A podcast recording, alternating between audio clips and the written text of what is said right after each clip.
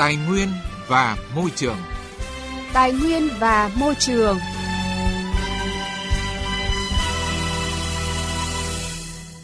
Thưa quý vị và các bạn, trong những năm gần đây, Việt Nam được các chuyên gia kinh tế trong và ngoài nước đánh giá là quốc gia có chỉ tiêu kinh tế vĩ mô ổn định, tăng trưởng nhanh và hội nhập mạnh mẽ với khu vực và thế giới, với hàng loạt cam kết quốc tế về môi trường, đặc biệt trong nhiều hiệp định thương mại tự do FTA thế hệ mới được ký kết, trong đó có các quy định yêu cầu về môi trường đối với các sản phẩm xuất khẩu của các doanh nghiệp Việt Nam. Những yêu cầu thực hiện các cam kết môi trường này cũng đã được thể chế hóa thông qua văn bản, chính sách pháp luật của nhà nước ta trong đó khuyến khích đổi mới, công nghệ, sử dụng tài nguyên và năng lượng hiệu quả để tạo ưu thế cạnh tranh và góp phần bảo vệ môi trường. Đây cũng là yêu cầu các bên liên quan phải thực hiện, trong đó có doanh nghiệp. Ghi nhận của phóng viên Đài Tiếng Nói Việt Nam tại tỉnh Vĩnh Phúc. Năm 2021, công ty cổ phần tập đoàn CNC Tech cơ bản hoàn thành xây dựng giai đoạn đầu nhà máy CNC Tech Thăng Long. Dự án đầu tiên được chấp thuận đầu tư vào khu công nghiệp của Sumitomo Nhật Bản tại khu công nghiệp Thăng Long 3, huyện Bình Xuyên, tỉnh Vĩnh Phúc – với tổng mức đầu tư 466 tỷ đồng và đang tiếp tục mở rộng quy mô thêm 8,2 ha với tổng vốn đầu tư gần 300 tỷ đồng. Với đặc thù các sản phẩm của công ty là các chi tiết CNC, khuôn và sản phẩm nhựa, cùng với các linh kiện và bản mạch điện tử đòi hỏi kỹ thuật cao và an toàn về môi trường. Dự kiến 80% sản phẩm của nhà máy sẽ cung cấp cho các tập đoàn sản xuất ô tô, xe máy điện tử, viễn thông của Nhật Bản, Mỹ, Israel, các nước châu Âu và các công ty hàng đầu trong nước. Chính vì vậy, các tiêu chuẩn về môi trường luôn được công ty đặt lên hàng đầu nhằm đáp ứng các tiêu chí xuất khẩu cũng như bảo vệ môi trường của chính các cán bộ công nhân viên trong công ty. Ông Vũ Anh Tuấn, Tổng Giám đốc CNC Tech Group cho biết. Cái việc phát triển của chúng tôi ấy, gắn với cả trách nhiệm đối với môi trường thì nó cũng đi đôi với cả cái việc là chúng tôi mong muốn và định hướng phát triển bền vững không phải là chúng tôi chỉ lo cho cái việc hiệu quả kinh doanh của doanh nghiệp mà chúng tôi cũng mong muốn là cùng với cả các cái tổ chức cũng như là các doanh nghiệp khác trên địa bàn tỉnh hay tại Việt Nam là đóng góp một cái gì đó cho cộng đồng trong xã hội thì đấy chính là cái trách nhiệm bảo vệ môi trường. Được khởi công xây dựng tháng 9 năm 2017 do tập đoàn Sumitomo của Nhật Bản làm chủ đầu tư với tổng nguồn vốn đăng ký hơn 2.000 tỷ đồng. Mục tiêu của dự án là thu hút các ngành công nghiệp không gây ô nhiễm môi trường, ưu tiên dự án công nghệ cao hoạt động trong các lĩnh vực sản xuất động cơ, phụ tùng, linh kiện cho ngành công nghiệp ô tô xe máy, sản xuất phụ kiện điện tử, các sản phẩm cơ khí chính xác. Cùng với việc xây dựng hệ thống xử lý nước thải đồng bộ để hướng đến xây dựng một khu công nghiệp hiện đại, tạo ra nguồn năng lượng sạch vì tương lai xanh. Ngay sau khi dự án đi vào hoạt động, chủ đầu tư đã thực hiện lắp đặt hệ thống điện năng lượng mặt trời với công suất 4 MWp peak để tận dụng tối đa nguồn năng lượng từ thiên nhiên, giúp các doanh nghiệp thứ cấp vào đầu tư tại khu công nghiệp có thể tiết giảm chi phí sản xuất, giảm lượng phát thải khí CO2, xây dựng môi trường làm việc lý tưởng cho người lao động. Ông Masuka Hiroyoshi, Tổng Giám đốc Công ty Trách nhiệm hữu hạn Khu công nghiệp Thăng Long 3 cho biết. Chúng tôi kiểm tra rất kỹ các yếu tố về môi trường đối với các nhà đầu tư. Xem xét đến yếu tố môi trường là một trong những ưu tiên hàng đầu của chúng tôi. Hiện tại công ty chúng tôi đang đẩy mạnh việc tạo ra năng lượng sạch bằng vận hành hệ thống điện mặt trời mái nhà. Hiện tại, tuy chỉ chiếm 5% sản lượng tiêu thụ, nhưng trong vài năm tới, mục tiêu của chúng tôi sẽ là thay thế 10 đến 20% tổng sản lượng tiêu thụ bằng năng lượng tái tạo từ hệ thống điện mặt trời. Năm 2003, tính từ thời điểm khu công nghiệp Khai Quang, khu công nghiệp đầu tiên của Vĩnh Phúc được hình thành đến nay,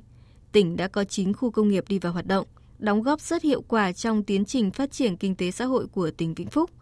100% các khu công nghiệp được hình thành đã có hệ thống xử lý nước thải tập trung và hoàn thành lắp đặt các trạm quan trắc nước thải tự động để theo dõi, giám sát, truyền số liệu về Sở Tài nguyên và Môi trường Vĩnh Phúc và Bộ Tài nguyên và Môi trường Ngoài ra, các cơ quan chức năng của tỉnh Vĩnh Phúc cũng có nhiều văn bản đôn đốc, đồng thời kiểm tra giám sát các chủ nguồn thải là chủ đầu tư các khu công nghiệp thực hiện chấp hành pháp luật về môi trường và các yêu cầu về bảo vệ môi trường theo hồ sơ báo cáo tác động môi trường đã được Bộ Tài nguyên và Môi trường phê duyệt, cũng như các báo cáo tác động môi trường do tỉnh ban hành. Ông Vũ Kim Thành, Phó trưởng ban quản lý các khu công nghiệp tỉnh Vĩnh Phúc cho biết, tỉnh luôn ưu tiên phát triển các khu công nghiệp hiện đại, thu hút vốn đầu tư vào lĩnh vực chế tạo, sản xuất công nghệ cao và sạch hơn.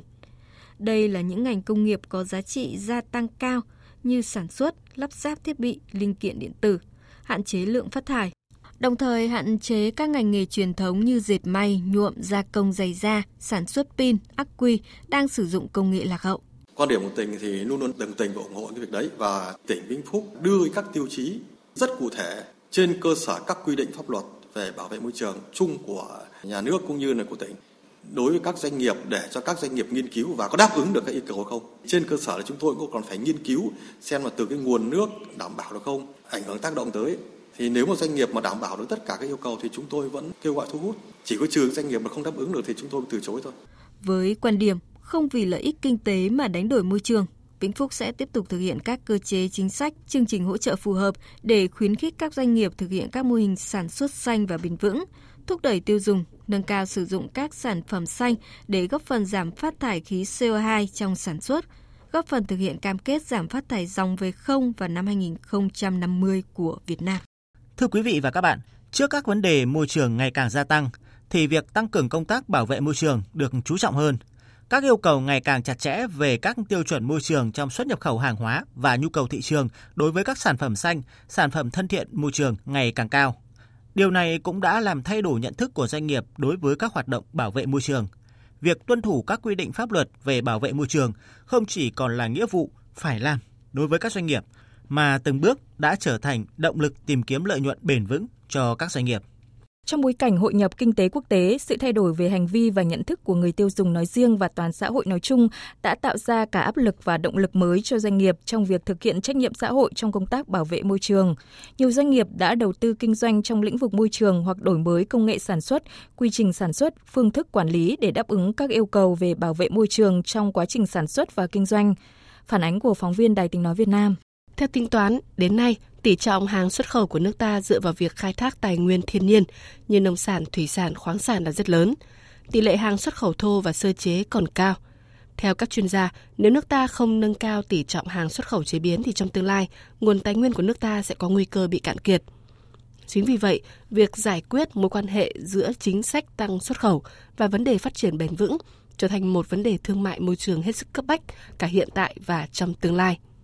Trong bối cảnh đó, các chính sách thương mại và môi trường phải vừa tạo điều kiện cho doanh nghiệp đẩy mạnh xuất khẩu, nâng cao hiệu quả kinh doanh, vừa hỗ trợ họ đáp ứng các yêu cầu môi trường để giảm chi phí khai thác một cách hiệu quả và bền vững tài nguyên thiên nhiên. Tuy nhiên, thách thức đối với các doanh nghiệp nước ta là việc đáp ứng yêu cầu về môi trường của hàng hóa xuất nhập khẩu. Thứ trưởng Bộ Tài nguyên và Môi trường Võ Tuấn Nhân cho rằng,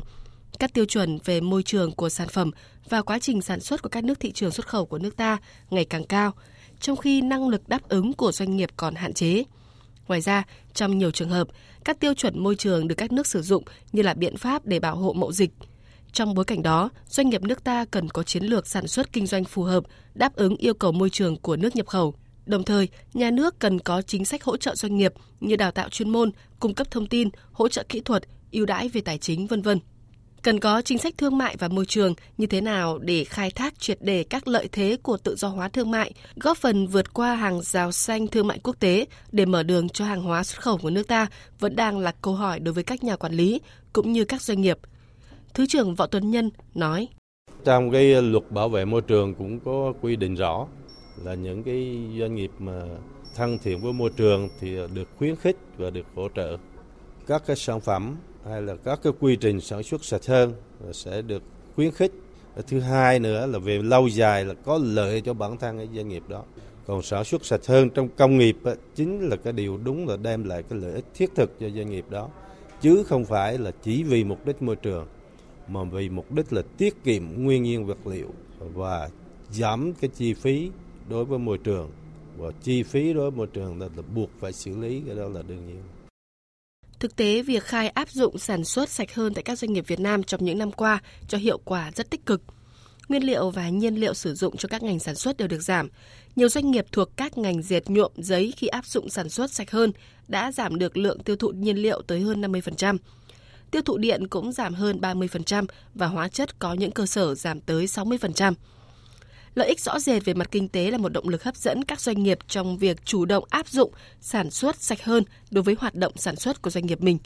Theo các chuyên gia môi trường, đối với các chính sách thúc đẩy sản xuất xanh, sản xuất sạch hơn thì vai trò rất quan trọng của các doanh nghiệp. Chính vì vậy, cần để các doanh nghiệp nhận thấy các chính sách này sẽ có ảnh hưởng tốt đến hình ảnh và có lợi trong các hoạt động sản xuất kinh doanh của các doanh nghiệp khi áp dụng các chính sách này. Do đó, cần phải có nhiều hơn các chương trình khuyến khích áp dụng các biện pháp sản xuất sạch hơn, đặc biệt là các doanh nghiệp tư nhân. Phó giáo sư tiến sĩ Nguyễn Thế Trinh, Phó Chủ tịch Hội Kinh tế Môi trường cho rằng. Tôi cho rằng là cái vai trò nhận thức, cái cách mà chúng ta hiểu, chứ còn họ chưa hiểu thì rất khó là cái đầu tiên.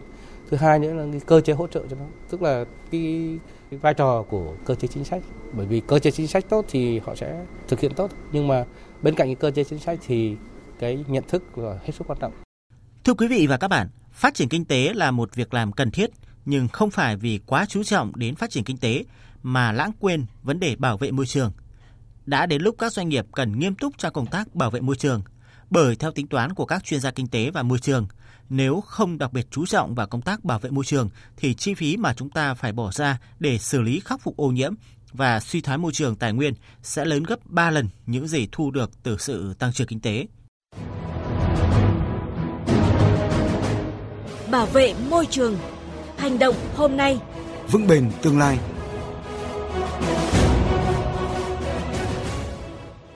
Thưa quý vị và các bạn, khán giả Thế vận hội Olympic Paris 2024 sẽ được sử dụng ghế ngồi làm bằng nhựa tái chế. Đây là một phần trong dự án tiếp cận kinh tế tuần hoàn mà ban tổ chức Thế vận hội 2024 theo đuổi nhằm giảm tiêu thụ năng lượng và tránh tạo ra chất thải mới. Dự kiến sẽ có khoảng 11.000 ghế ngồi được làm từ vật liệu tái chế này. Tổng hợp của biên tập viên Đài tiếng nói Việt Nam.